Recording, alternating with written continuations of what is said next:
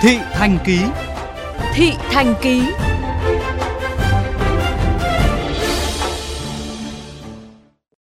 Thưa quý vị, mức phí học lái xe đang tăng cao nhiều nơi, có nơi tăng hơn 50% so với trước, khiến học viên sửng sốt.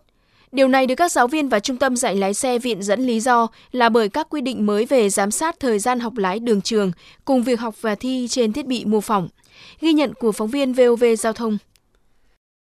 Nộp hồ sơ học lái xe cách đây gần một tháng. Đến nay, chị Bùi Thị Lan ở Xuân La, Tây Hồ, Hà Nội vẫn chưa được thực hành buổi nào. Không những vậy, mới đây giáo viên còn thông báo thời gian tới khi việc học lái xe trên đường trường bị giám sát chặt cùng với việc học và thi trên mô hình mô phỏng học viên sẽ phải nộp thêm học phí khiến chị Lan thấy rất khó chấp nhận.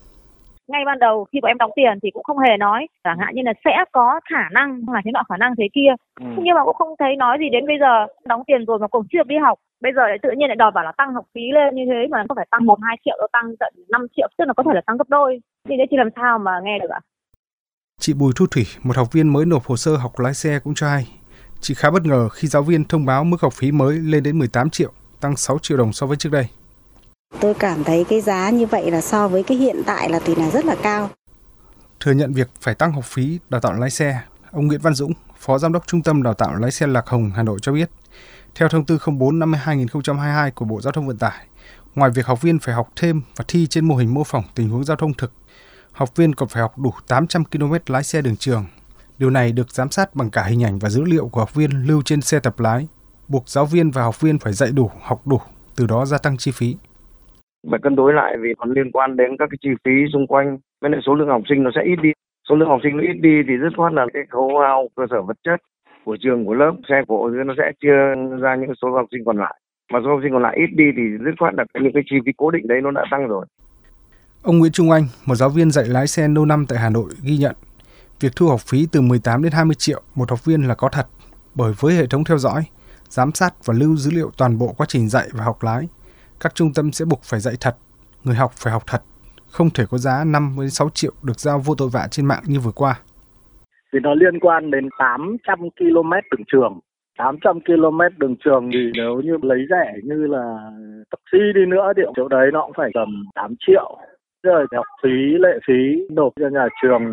rơi vào khoảng 2 triệu rưỡi đến 3 triệu rưỡi thì chỗ đảm bảo để học viên học trong hình nữa thì cũng phải tầm 20 giờ tính trung bình là 300 nghìn một giờ. Như thế là học phí và tiền học cho hình rơi vào khoảng 9 triệu cộng với 8 triệu tiền đường trường nữa thì là 18 triệu.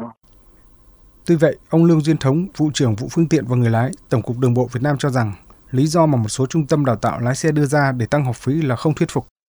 cái phần mềm mô phỏng đấy thì nó chỉ là mô phỏng lại các cái tình huống không mất an toàn, vẽ lại trên cái phần mềm 3D để người học người ta biết được có những cái tình huống thế thì người ta phải phát hiện như thế nào và người ta xử lý như thế nào.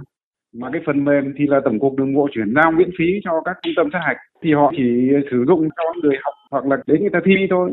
chứ cũng chả có cái gì mấy cái lý do để tăng.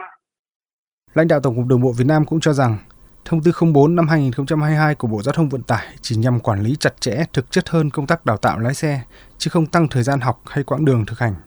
Đơn cử, quy định học viên phải học đủ 800 km đường trường đã được quy định tại thông tư 13 năm 2018 của Bộ Giao thông Vận tải. Điểm mới của thông tư 04 ở chỗ,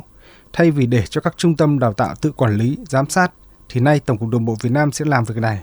thông qua dữ liệu mà các cơ sở đào tạo phải cung cấp để đảm bảo việc học đủ, học thật chứ không hề tăng thêm giờ học.